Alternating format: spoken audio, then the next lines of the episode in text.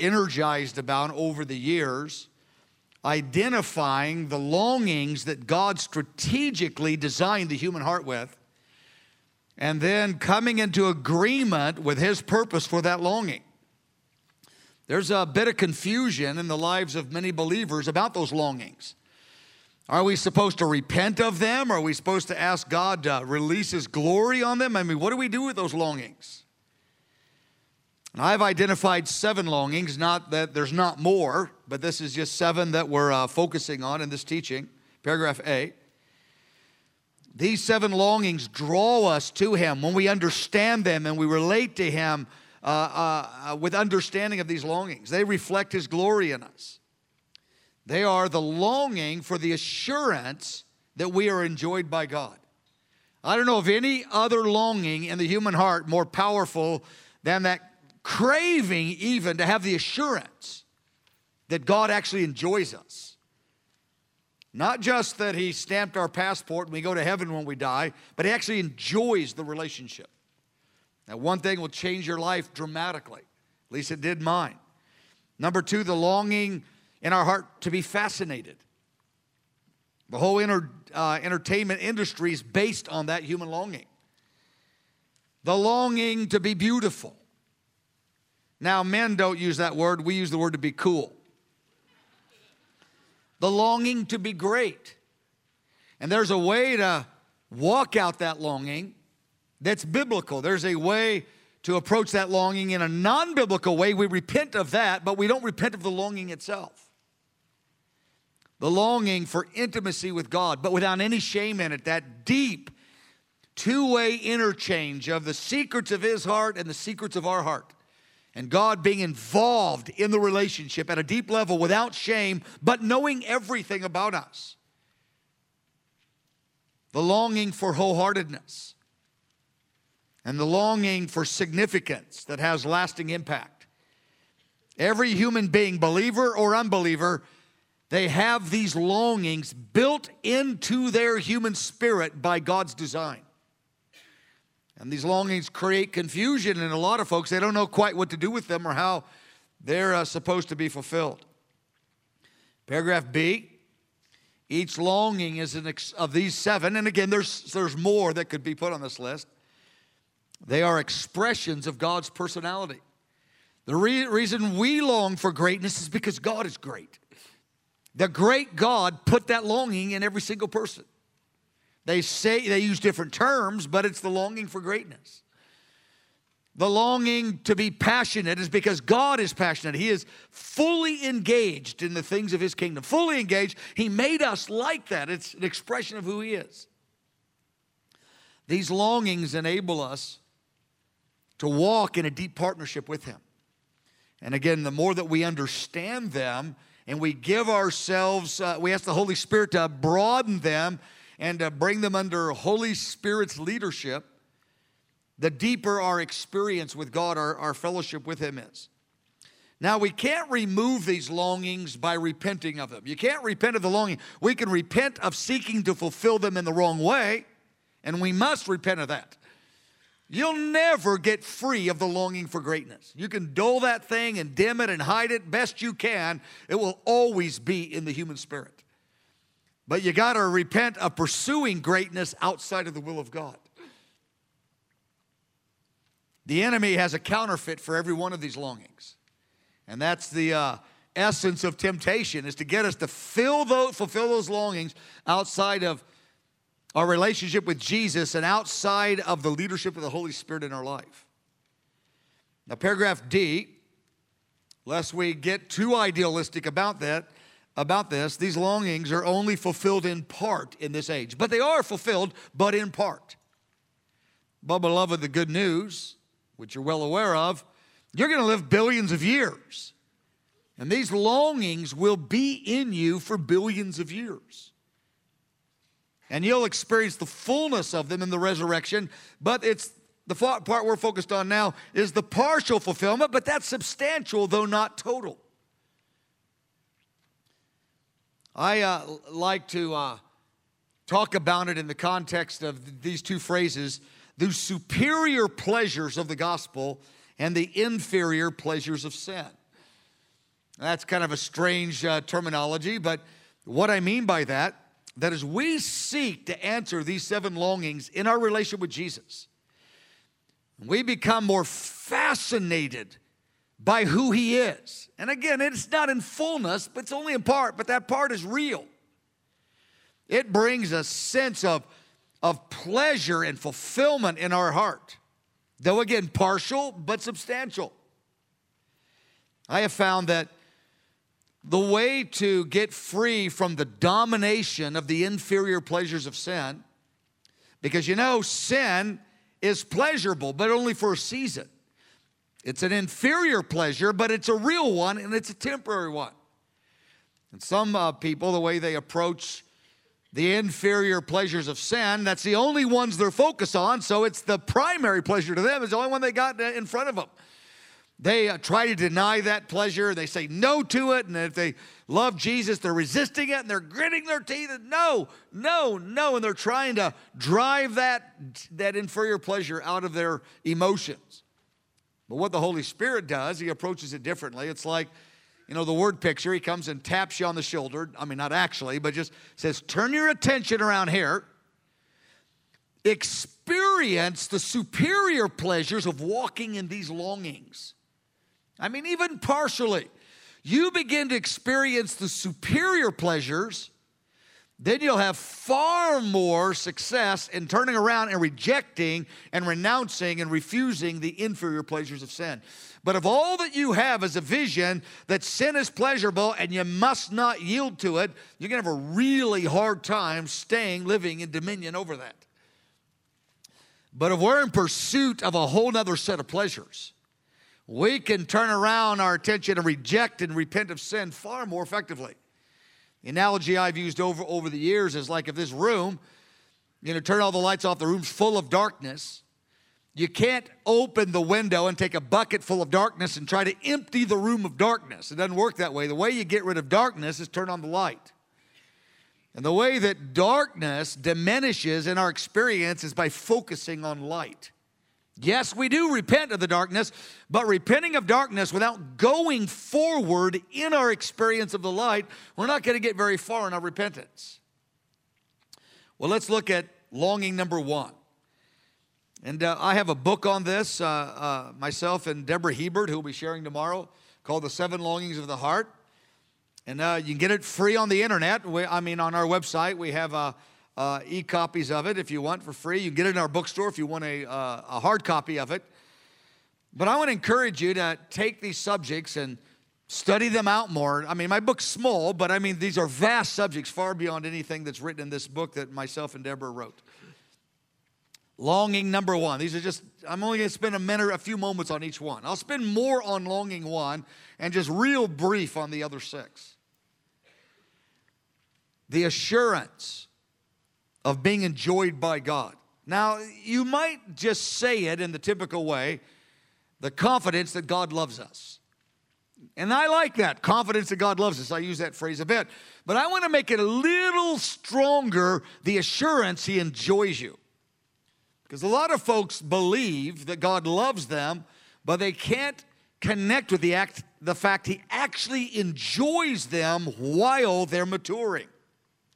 They have this idea that once they fully mature or in the resurrection in heaven, then God will fully enjoy them. But between now and then, He's just kind of, you know, uh, being very, very patient all the time, kind of holding his breath, going, Oh, one more time, I'm forgiving you, you know, or 10,000 times in a row. Can't we ever get past this? And I, I have good news for you. That's not the posture of God's heart relating to his children. I'm talking to those that are sincere about Jesus and following the leadership of the Holy Spirit. Now, some people can use this teaching or this idea and they can reinforce compromise and they have a cavalier attitude toward compromise. That's not what I'm talking about. But there's always a group that's going to do that. I'm talking about people like the vast majority, if not all of you in this room. You're very serious about obeying Jesus, but you're coming up short and you're recommitting yourself and you're coming up short in areas. And how does God feel about you while you're growing? Very important subject. Well, you were created with a longing to be delighted in by God. I believe that's the most powerful longing in your heart. For an unbeliever, too, whether they have language for it or not. The most powerful longing of the human heart is the idea that the ultimate, the supreme, that the God of the universe would not just invite them into his kingdom, but actually enjoy the relationship. That is, nothing is more powerful than that reality. In many world religions, which are false religions, there's only one way to God. It's through the Lord Jesus Christ and through the work of his death and resurrection and all that he's about. That is the only way to salvation. But the religions of the earth are, are they're answering, they're trying to answer that longing for God to accept them, but more that God would actually enjoy them. One of my favorite verses is John 15, verse 9. It's the one I, I reference more than any other verse in my teaching over the years. If I had to pick one uh, verse, if someone said, What verse do you talk most about? I'd say, Well, I talk about many, hundreds of Bible verses, but here's the one I probably reference the most John 15, 9. Jesus makes the most remarkable statement. He says, As the Father loved me, I've loved you the same way. I mean, that is like, what? And in essence, he's saying, in the same intensity that my Father loves me, that's how I love you. I mean, this is, this can't be possible. What does this mean? I mean, this is the foundation stone Jesus is giving them of his relationship with them. And by the way, about an hour later, he said, Every one of you will deny me tonight. So Jesus wasn't in some kind of illusion about how mature they were. But he said, I want you to know, I know you're going to deny me tonight, but I want you to know I feel about you the way my father feels about me.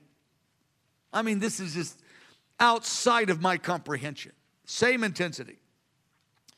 Paragraph B, where this longing to be enjoyed by God, the assurance that we're enjoyed, is answered by understanding God's emotions for us. You know, God has emotions. He has desires, he has affections that are towards his people. He doesn't just forgive us, stamp our passport, says, okay, you're in the family, you're in the kingdom. Don't bother me too much, but hey, I forgave you. What else do you want? No, it's not like that. He longs as a father for relationship. I believe that the strongest the most uh, powerful stronghold in the mind, negative I'm talking about, is the fear of rejection by God. The trauma of shame, which is uh, very parallel to the fear of rejection. The idea that God would reject me or I would feel the trauma of shame before the most powerful being in the universe. A terrifying uh, uh, stronghold. The enemy constantly exploits our lack of understanding to get us to yield to that. So that fear of rejection has a stronghold, even in the minds of many believers. Paragraph C. Now, essential to grasp this point of God's assurance of enjoying us is this idea there's a vast difference between rebellion and spiritual immaturity. Meaning, one guy is rebellious against God, another guy is sincere I mean, he loves Jesus, but he stumbles in the in the very same uh, activity. The, he might do the same thing, the man rebellion, but has a very different attitude. When he stumbles, he hates it. He rises up and says, Oh Lord, this is not what is uh, I'm about. I declare war on this. I confess it. I resist it. But the fact is, he did the same activity, very different attitude. The analogy that uh, uh, I uh, like to use is the, the sheep and the pigs both get in the mud. But when the sheep are in the mud, they're kicking to get out. They're trying to get out, but they're still stuck. They're crying out to the shepherd in essence, help me. And the shepherd comes and helps them. They're kicking hard. You get the that little pig out of this mud, you look the other way, they'll go right back to the mud hole. They're looking for mud holes to get into. Very different, but they're both in the mud, is the idea. God's angry at rebellion, persistent rebellion. He loves the sinner, but he's angry at rebellion. I mean, there's more to say to, than, than just that sentence, but that's a big subject. But God actually, here's the good news He actually feels affection and enjoys the relationship of a sincere believer, even while they're stuck, He actually still enjoys them. Beloved, He doesn't just enjoy you when you get the breakthrough in every area. Enjoy the relationship. It's like it's like parents. God loves us way more than we love our children. And a father and mother sees their five year old, their 10 year old acting out in immaturity. They don't define their whole relationship with their child, their 15 year old, by the, by the failure, by the, the wrong behavior. They still love the relationship, though they don't like the area that they're walking in this area, but they still love the relationship, they still love the person. They love their child. And God says, Well, if you, being evil, can love with that distinction, how much more can I love? I can love far better than you can. I can see the difference between rebellion and immaturity. Paragraph D. And again, this is longing number one is the one we're gonna we've I'll spend most time uh, more time on this than any of the other six. This is the one that I mean the other ones are glorious, but I just love. I love being loved by God. I mean, it's a I love loving him and I love being loved by him, but so do you. And the enemy wants to get in between that relationship and kind of put smoke in our eyes or fog in our eyes so we can't see clear, so we don't get so we don't have confidence. Because beloved, if I get confident that God enjoys me even in my weakness, when I sin, I will run to him instead of run from him. The enemy knows that. But if I'm uh, if I'm confused on this, when I sin and I repent, I'm still going to go hide out in shame for a while and try to, like, you know, make things right for a while, you know, get maybe put myself on spiritual probation for a few weeks, a few months, then come back with confidence. And beloved, that's legalism. But it's when we fail and we stand before the Lord and we call sin sin, we repent of it, we renounce it, but the sting of the failure, we still, it's still lingering in our heart powerfully. But we take God at His word, the fullness of His heart, the work of the cross. We stand in confidence. Here I am, your beloved one, the one who loves you. Yes, my love is weak, but you see me. You see the cry of my heart to be yours, even in my weakness. And the Lord says, Oh, I enjoy the relationship. Yes, that area I want to see corrected, but beloved, good news. When God corrects us, it's not rejection. Correction is not rejection. Notice here the verse in Proverbs 3 at the end of uh, uh, page 1. Proverbs 3, verse 12 Whom the Lord loves, he corrects in the way of father, corrects the son he delights in. God says, I delight in you. That's why I'm correcting you. I'm not rejecting you because I'm correcting you. Now, Jesus, in paragraph D, the other point I'll make, he astonished the religious leaders of Israel. In John, I mean Luke 15. I mean Luke 15 is a classic chapter. Luke 15 is the chapter of the lost son, the prodigal son, the lost coin, the lost sheep, the lost son. And in Luke 15, and you want to make that, I mean, Christianity 101, it's Jesus was telling the leaders of Israel how God feels when a sinner repents. Not just the first time they repent, every time they repent. The lost coin, the message is that when the coin is found, the, the message is about the Father. He's rejoicing. He's not going, oh boy, here we go again, another forgiveness round. The lost sheep, the shepherd is rejoicing when the sheep is found. The lost son, the father is rejoicing when the son is found. Jesus is saying this Pharisees are absolutely enraged that the idea that the transcendent, most holy God could actually enjoy people before they were as holy as the Pharisees, who were not really holy. They had an external holiness. And Jesus said, I have good news for you. The Father is like this. He's rejoicing. I mean, from the moment the recovery is found, I mean, it is established. God doesn't just love you after a season of probation. I mean, he, I mean, we know He loves us the whole way through. He doesn't just enjoy the relationship after a season of, prob- of uh, probation. He actually enjoys the relationship at the moment of the sincere repentance.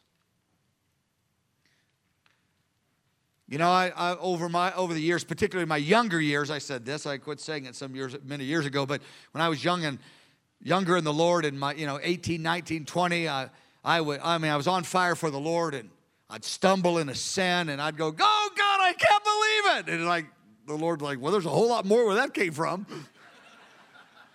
I thought because I was shocked, God was shocked. You know, it was just, uh, you know, a, a, statement of my pride that I was so shocked. It's like the Lord says, What are you so shocked about? There's a whole lot more there. You, you'll see, you'll look back over the years, you'll see, but I'm not shocked because you're shocked. I know I knew what I was getting into when I called your name.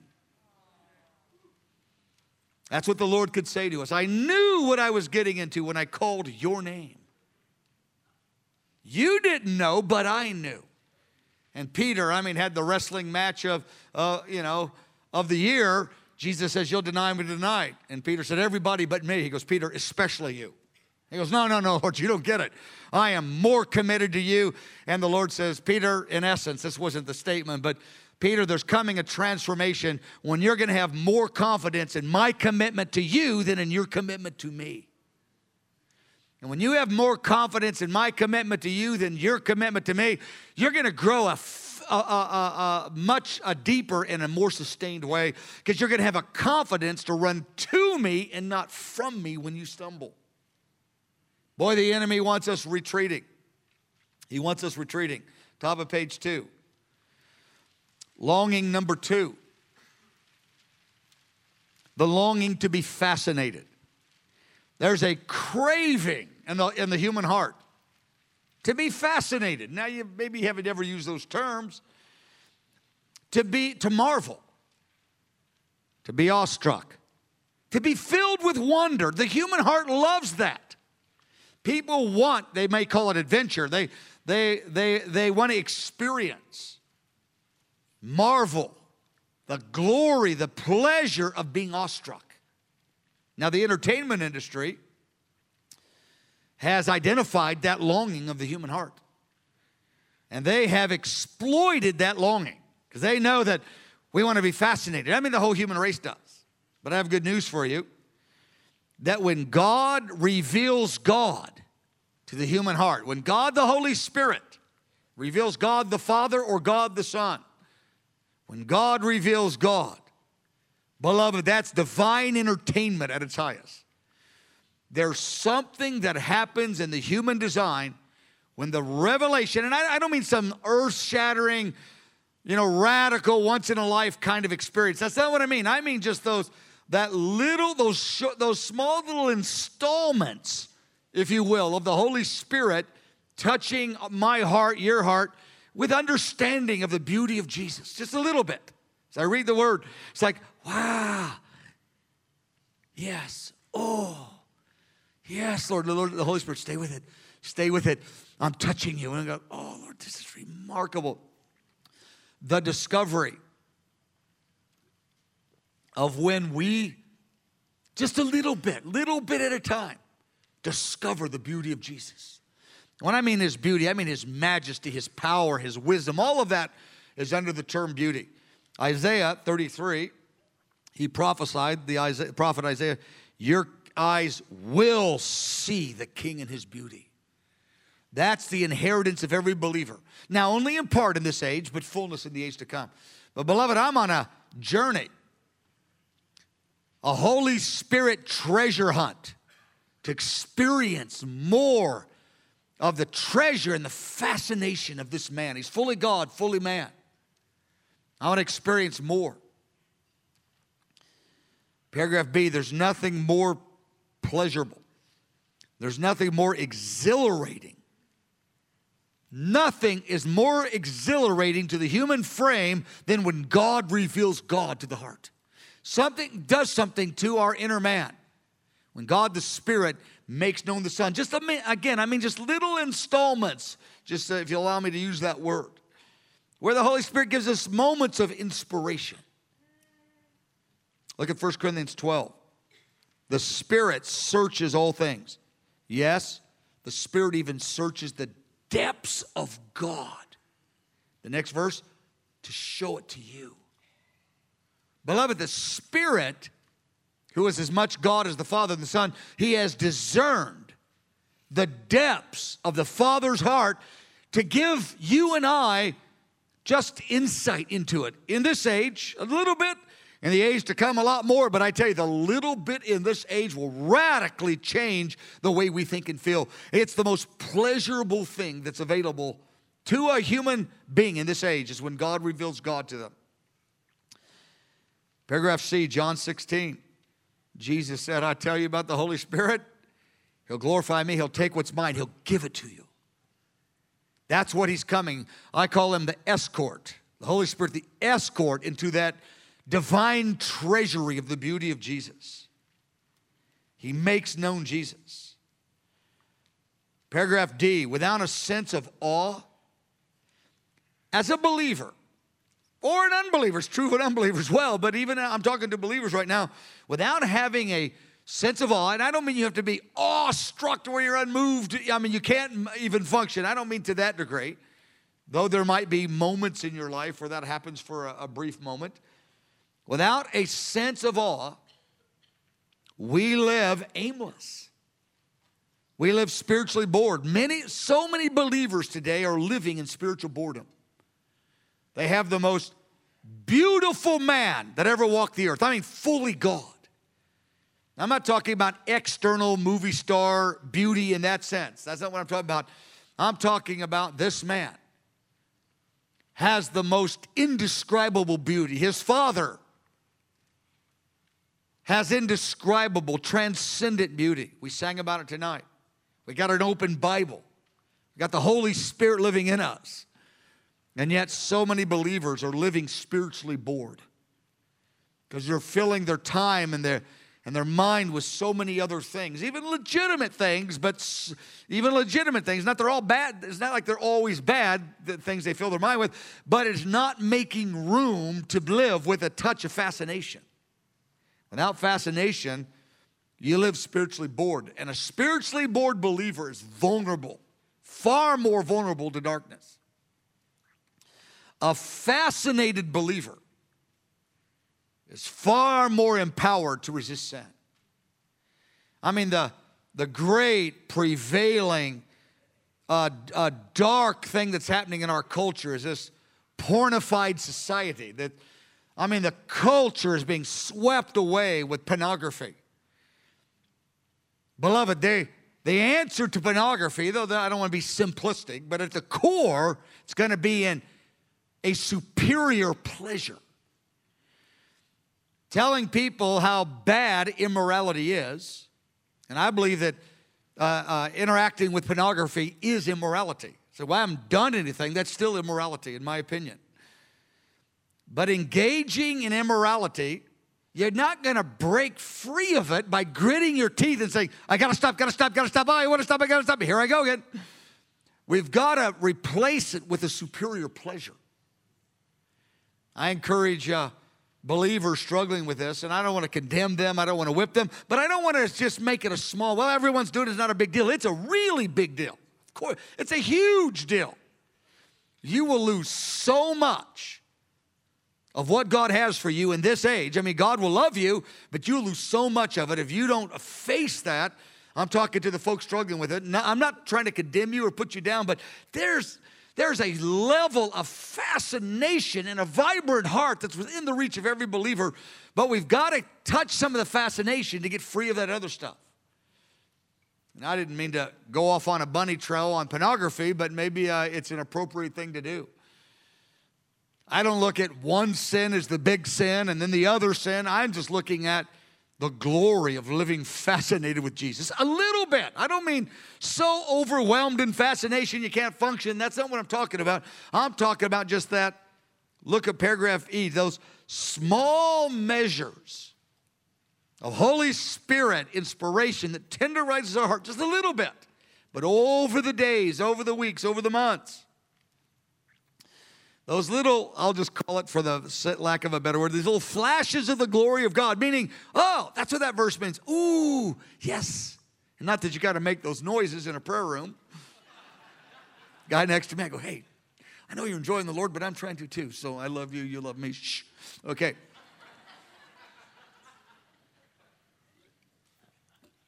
Or go over and sit by her. She didn't mind. Okay.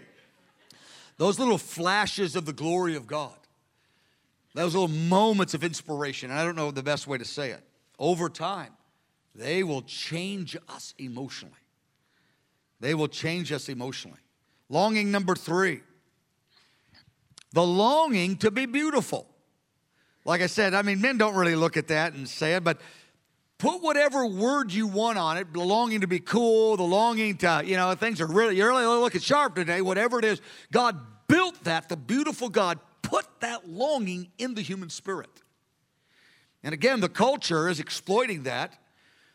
I mean, there's a, a desire for beauty is a biblical and godly thing, but some, our culture is wanting to so emphasize it where they're breaking people's lives in the pursuit of it. Every one of these longings have a counterfeit or a, a pursuit of that longing outside of the leadership of the Holy Spirit. Look what Moses said in Psalm 90, verse 17. He goes, Let the beauty of God be on us. Beloved, that's that's what the salvation, an aspect of salvation, not all of salvation, is about the beauty that God possesses is the beauty he imparts. There's an external, there's an internal dimension. Now, obviously, in this age, we're focused on the internal, but the external is still a dimension there. But in the age to come, the, even the external comes to fullness. The beautiful God created you to long for beauty. The longing for it is not wrong. The pursuing of how to walk it out can be wrong if we overdo this and overdo that. And the enemy always wants to get us focused on the counterfeit. Look at Isaiah 63, I mean 61. Here's what the Messiah does He gives beauty for ashes. And that's not just a figurative term, He literally gives beauty.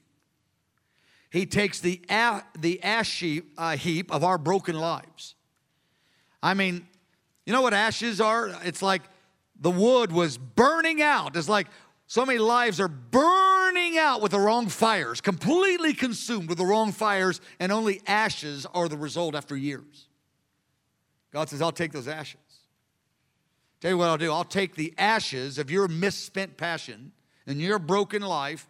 I'll give you beauty and you give me your broken life filled with ashes.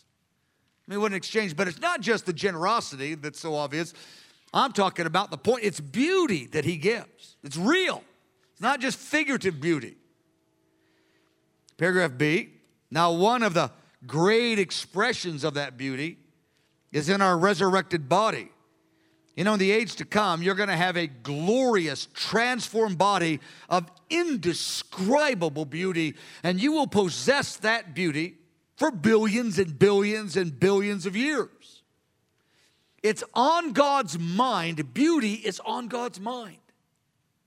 You're not the one that came up with the idea of it, He did. Everything around Him is the ultimate expression, the sanctuary of His beauty, the beautiful God and he's going to bring his people in the fullness of it. Paragraph C, I'm not limiting it to inner beauty, but the focus in this age is limited, is, is uh, I mean, is uh, inner beauty. The focus is not the limitation. Peter talked about 1 Peter 3, the incorruptible beauty. A beauty that a believer possesses by responding to the Lord in the right way. It's very, very precious to God. God is moved by it. But not only that, it's the fact it is beautiful. It's incorruptible. It's a beauty that can never lose. And eventually that our body will reflect that beauty in the resurrection. But it's not only beauty then. There's beauty now, even in the natural. I mean, I'll make a, a measured statement that cultivating inward beauty has an effect on people's external beauty. You take a person with a bright spirit that has confidence with God, it actually changes a dimension of their external countenance and the way they carry themselves. And so and it affects their life in a dramatic way. But that's not my biggest point. My biggest point is that the longing for beauty is actually a God given longing. Our culture is obsessed with physical, not inner beauty, but physical beauty is, God has that on his mind too. Again, he has it in his priority, but that's not something somebody says, I need to repent of it. I just want to be ugly. I go, why? I've had literally had people say this over the years, these kinds of things.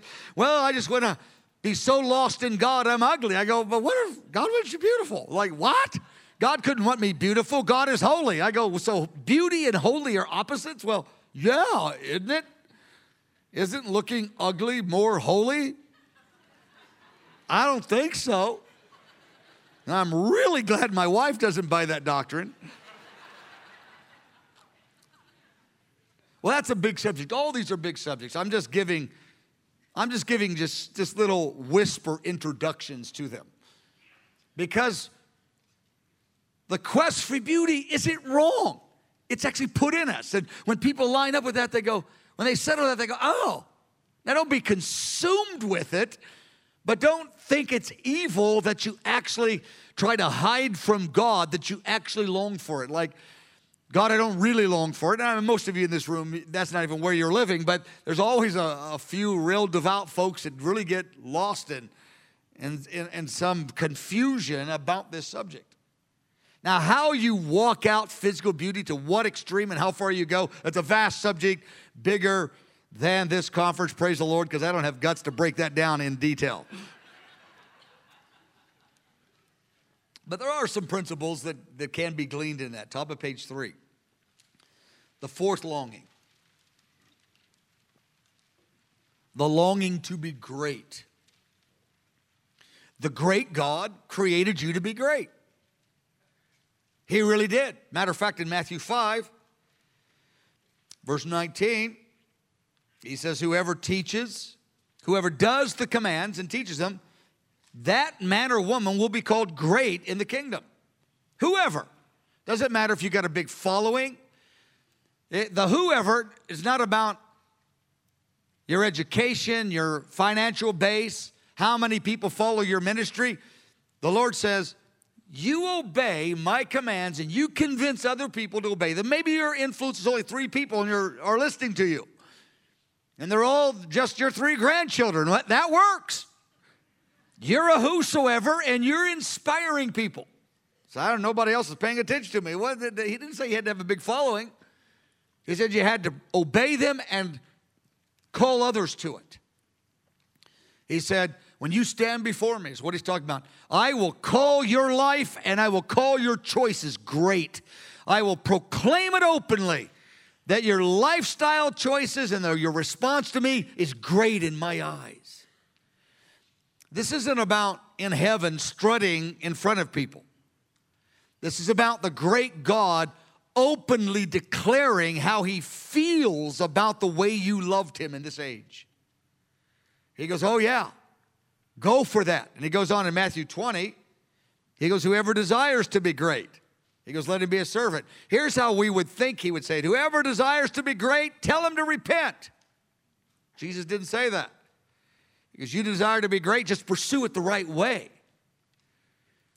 Pursue it in the right I mean there's a there's a there's a way to pursue it by serving, by obeying. There's a time frame because your greatness greatness may not be manifest in this age. You know, I mean, even if it is a little bit, your true greatness won't be manifest in the age to come. But the longing for the greatness, Jesus addressed a number of times. Right here, I give you two examples, and there's several others. He'll go, I don't want to be great. I just want to be faithful. I go, well, if you're faithful, you'll be great. You won't be great in this age, very possibly. Probably you won't. Probably nobody will know you were faithful except for just a very few. But, beloved, for billions of years, your life will be pronounced and your quality of life decisions will be pronounced as great in God's sight. I love that. I unashamedly want to be great. I remember I first said that about 25 or 30 years ago to the church that I was pastoring. I go, I unashamedly want to be great. I just want to do it the right way, and I don't mind waiting to the age to come, but I'm going after it. And they all laughed. I go, I'm not joking at all. I'm absolutely framing my life around this.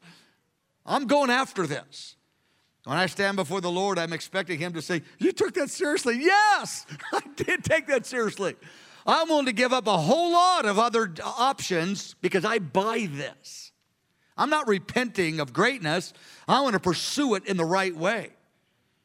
And trying to force your greatness over others and in the eyes of others is the wrong way to pursue greatness. I'm not going to repent of greatness, but I'm going to repent of pursuing it the wrong way because I really want it. Paragraph B, Hebrews 2.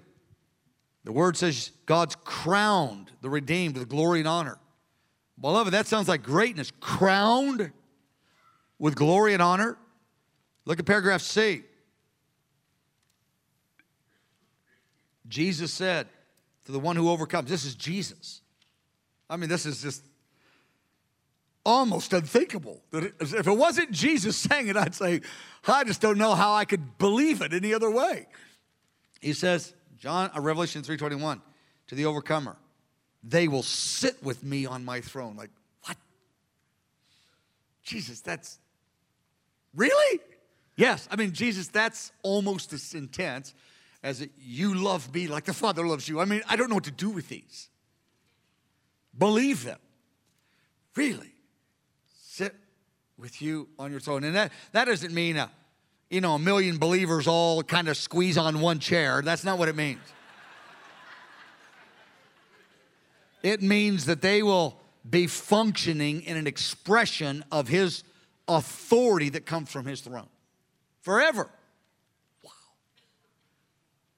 I, I buy this. I go, I'm going for it. He goes, but we're talking about the overcomer. We're not about the guy who's strutting around trying to make a name for himself. We're talking about the man or woman that's overcoming the lust of the flesh and they're giving themselves to the leadership of the Holy Spirit, to the Word of God. And there's a delayed payment program in this, but hey, I don't mind the delayed payment program because the payment lasts for billions of years. So it's delayed a few decades or longer. Lasts for billions of years. I call this sanctified selfishness looking at to be great. Lord, I want what you want. Lord says, I put it in you. Of course you do. I want what you want for me, and I'm really glad you want this for me. And the Lord says, I'm really glad if you really pursue this. It's not rhetoric, it's not poetry, it's not cute, it's real. Go after this. Don't just be glad I want it for you. I'm glad if you go for this. But you do it through obedience to the Sermon on the Mount. That's Matthew 5 when he said, Those that obey these commands. He's talking about the Sermon on the Mount lifestyle. Like, okay. And I don't mean, I don't think he says you obey them flawlessly, you never stumble. And those attitudes, uh, the eight Beatitudes, etc. But I mean, this is remarkable. I want this, Lord. Again, sanctified selfishness. Uh, sanctified being, it's holy to desire what God desires for you. Don't get into some false uh, uh, uh, humility, some religious pride that you're more humble than God is. I've had people say, I don't want rewards. I go, You don't? Are you sure? I don't need rewards. I just love Jesus. So, Jesus taught on eternal rewards more than any other person in the Bible. Clearly, not, there's not even a, a, question. He taught on eternal rewards. I, I can't say this is true for sure, this next statement, but I think it's true. I've studied it quite a bit. I've just never added it up. I think he taught on eternal rewards more than everybody else added up together. Maybe besides the book of Psalms, but anyway, I'm doing my math right now. I do that later. I shouldn't do that live. he taught on eternal rewards. What are eternal rewards? Eternal, a guy says, I've heard it all my of 30, 40 years of preaching this, or I guess I've been preaching this 40 years. The Lord really touched me about this. So I was about 20 years old. I'm 60 uh, right now. I mean, I really got touched by this subject, and I said, I'm going for this thing, Lord. And, and a, a guy says, I hear it over the 40 years, and I'm not into that. I'm just into loving Jesus. I said, Well, you know, Jesus taught on eternal rewards more than anybody, and maybe more than everybody else put together. It's possible. Well, you know, I don't think that's. And their, I, their paradigm of rewards is strutting in front of people in heaven. I go, that's not what it's about. If that's your paradigm of rewards, okay, so you don't want them. I appreciate that. That's a wrong paradigm. That's a carnal paradigm of rewards. You know what rewards are at the end of the day? It's Jesus making known how he feels about the way you loved him in this age. I mean, he's the wealthiest man. I mean, he's he's the king of the age to come. He's king of this age, but uh, I mean, the king of all. And we give someone a cup of cold water in his name. He goes, I tell you, I surely tell you, you will by no means fail to be rewarded for this because I'm going to show you you will never outgive me. I will show you how I feel about the way you loved me. And I have a whole lot more resource than you do. And he goes, In every cup of cold water, surely I will outgive you, even in you giving that cup of cold water. I will outgive you every time. He that gives he shall receive more. And the Lord's going to see to it. He will outgive you on every act of obedience you've ever done because of his generosity, because of the quality of his love. Do you want Jesus to express to you how he feels about the way you loved him? I do. It's a glorious reality. Roman numeral six, the fifth one. We long for intimacy without any shame. And what I mean by intimacy, I mean that close interchange with God's heart. What I mean, paragraph A, we're in the middle of page three, the intimacy of knowing and being known by God. 1 Corinthians 13, Paul says, We know in part, but then I shall know just as I am known. So there's a knowing God and a being known by God but it's, of course, God knows everything. But what this means is that God makes clear to you his knowledge of you, meaning he makes you aware of his knowledge of you. And in a most positive sense, this is meant.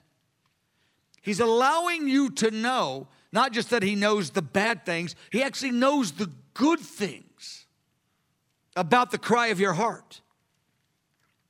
It's a two way knowing. Look at the end of paragraph A. He understands the secret aspects of our lives that are unknown, that are unnoticed, that are misunderstood by the people closest to you. They can't see what you meant and what you desired. They read it wrong or they didn't notice it at all. He knows it all. And what he means is he's going to let you know that he knows. It's going to be part of the relationship. And that happens in part in this age and in fullness in the age to come. Look at paragraph B. This verse is just another one of those that's just so out there. It's just like so glorious. I know my own. John 10, verse 14. My own know me. Catch this. Even as the Father knows me and I know the Father. My own will know me in the way that me and the Father know each other. Like, what? Lord, you keep saying these, these giant statements. What now? Yes. I know my own, and my own know me.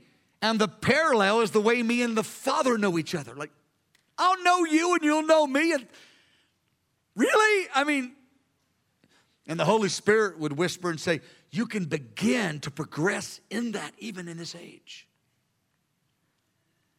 What a glorious reality. Paragraph C, Proverbs, I mean, Psalm 25, 14. The secret of the Lord God has secrets. And I don't mean just the names of mysterious angels. Some people think of the secret of the Lord and, and it's real kind of abstract, kind of ethereal information about the angels and the spirit realm. I don't think that's mostly what he's talking about, though he might make, I mean, he'll make all those things known in the age to come. But I think he means the things that move my heart, I will make them known to you. You'll feel the power of them, not just have the knowledge of them.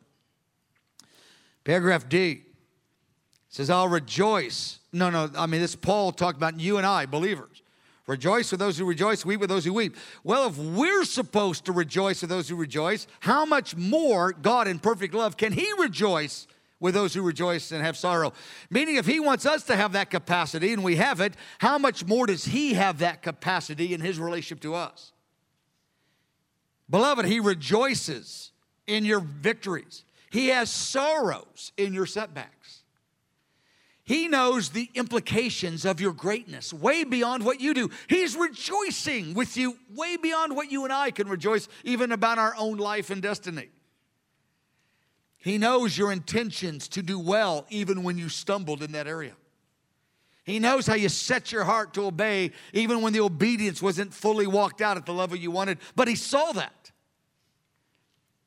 Some of those closest to you didn't, but He did. Beloved, he sees the costly sacrifice you make to obey him, moves him. I mean, we could say, well, his sacrifice is so much greater, but he gets all that. But he goes, yeah, but I, I see. That cost you to bless that enemy because you loved me instead of paying that enemy back. I, I get that. E, paragraph E, he sees our painful struggles. He sees the pain you and I have in our failures. He didn't look at our failures and say, Well, get with it. You deserved it. I told you not to do that. That's how maybe uh, uh, uh, humans relate to each other. He says, No, no, I feel the pain. I see the pain you feel in that failure. I'm with you. I'm weeping with you in that. There's many more dimensions to that. Top of page four. Again, uh, we have a book called The Seven Longings where he developed these a bit more, but these are even there, we just go a, another step or two beyond in, in some of the descriptions. These are glorious, glorious themes. The sixth one, we long to be wholehearted. The passionate God empowers us to be passionate. He says, Love me with all of your heart, all of your strength. You know why we are to love God with all of our strength? Because He loves us with all of His strength. But here's the point I say it in paragraph B and C you and I cannot function properly emotionally. We won't be emotionally healthy or we won't function in a, health, in a proper way emotionally unless we're giving our strength fully to a person and a purpose bigger than us. And that person is Jesus. If I don't have something to die for, I don't have anything to live for. And a lot of believers today, even under the veil of the grace of God, are trying to figure out ways to live carnal and to live half hearted and magnify grace when grace is meant to give us the ability to be wholehearted and to give us a fresh start every day in our attempt to be wholehearted, our, not our attempt, our setting of our heart to be wholehearted. Grace isn't about making it uh, a concession so we can live in compromise. Beloved, we'll never live in fullness of in compromise. If you don't have something to die for, to give everything to, you don't really have anything to live for. You'll end up living spiritually bored, living half hearted with the Lord. We were not created to function right half hearted. And so much of the dumbing down of the gospel today and the dumbing down of the preaching of grace to embolden compromise is absolutely stealing the very vibrancy out of people's hearts. I tell you, wholeheartedness, all of our strength, all of our heart, loving that man. He loves us, having gratitude. Lord, I mean this all the way, all my time, my money, my energy. Yes, in my failure, you'll forgive me. But I want grace to give more to you, not grace to live half hearted. There's a vibrancy in our heart that comes by pursuing wholeheartedness. Whether we ever walk out fulfilling uh, full maturity, the pursuit of it is what I'm talking about. If without it, we'll live spiritually bored. And I tell you, a spiritually bored believer will look all over the nations, many spiritually bored believers. They're so vulnerable to so many more things that the enemy is vomiting on the cultures today. The very end, uh, longing number seven. The longing for significance. In other words, to make an impact, but not just an impact, a lasting impact. Those are two things. Impact is one, lasting impact is two. God designed us to want to make a difference in the lives of people. And now we want our impact bigger, and there's nothing wrong with wanting it bigger, but don't lose your faithfulness because you're so in pain over how your impact's not that big, right? And the way that you want it. Focused on making an impact and let the Lord determine the size of it. Because here's the point I want to make an impact, and I'm going to let Him determine the size of it, but here's the confidence I have that impact will last forever. And that's the same thing as eternal rewards we just looked at a few moments ago. Look at Hebrews 6. God is not unjust to forget anything you've done in loving him. Hebrews 6:10 says if you if God forgive, forgets even one cup of cold water you gave someone, God would declare himself unjust. He goes, I won't. I won't forget one thing ever. That means whatever I do, I mean the loneliest, most difficult afternoon. It's not I mean I have to go out and serve somebody, but that afternoon, if I can obey God, whether it's in my private life, seeking Him, encouraging someone, just obeying Him in whatever capacity for whatever that hour means, that hour is meaningful even if nobody else appreciated it. Every day is meaningful. I'm gonna have the worship team go ahead and come on up if you would. Get ready so for us to respond to this. Beloved, look at this. If anyone's life work, which he has built, endures on that last day, the Lord will sh- give you a reward. He will show you that he esteems and he remembers the work that you did, the service you did. Let's look at paragraph C. We love to do and to share things that cause other people to be changed, even if, even if the numbers aren't massive, to be blessed, to be enriched, to be helped. John the Apostle said, No greater joy. Something happens in my heart when I see a few people that I've sowed into moving on in God. Again, it may be a few people in your neighborhood, a few people in a home group, a few people at the marketplace, you know, the workplace, maybe your grandchildren, maybe it's not thousands, maybe it's twos and threes in season, then the next season is twos and three. But there's something that happens in you and I when we're involved in that which actually is affecting people in the will of God. It's a, it's a remarkable thing. And don't wait for the church ministries to show you on the org chart where you serve God. Just say, Holy Spirit. I'm not saying throw off uh, the leadership of the church. That's what I'm saying. Say, Holy Spirit, my city's got a million people in it. You know who they are. Let me impact five of them. I don't need to get a pastor's permission. I, I, mean, don't wait for the church to call you up, lay hands on you, and tell you that you're this. Just go start serving people. Go do, don't wait for anything. Start now. Now, many of you are obviously already doing it. And there's a joy that we have when we're touching people and we're watching them empowered to do the will of God in their life. Amen and amen. Well, let's stand before the Lord and let's respond to Him. Seven longings. And I know I gave you a whole lot of information.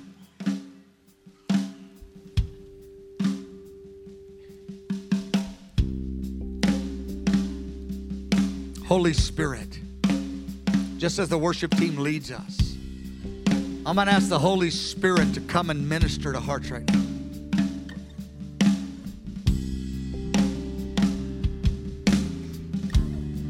Lord, we wait on your presence. We ask for your manifest glory right now. Lord, I ask you to heal bodies, but I ask you to heal hearts right now. We're aiming for the heart, but we always love it when the Lord heals bodies as well. If one of these longings you have said in your heart, I mean, more than one, but if there's even one, you said, you know, I've been in crosswise with the Lord. I've been repenting of a longing that I know that He wants me to walk out, but just in a biblical way. This is liberating. I want you to respond to the Lord right now, if you would. Just repent and say, Lord, I break my agreement with that wrong idea. I want to be great, but your way, your time. I want the assurance that you enjoy me, Lord. Any of you would like prayer as you're repenting from one of those areas, or you have another need, you're saying, I want to be really liberated in this one longing. I want to invite you to come forward if you do. We're going to worship for a few moments and then we'll uh, engage in ministry. Father, I break my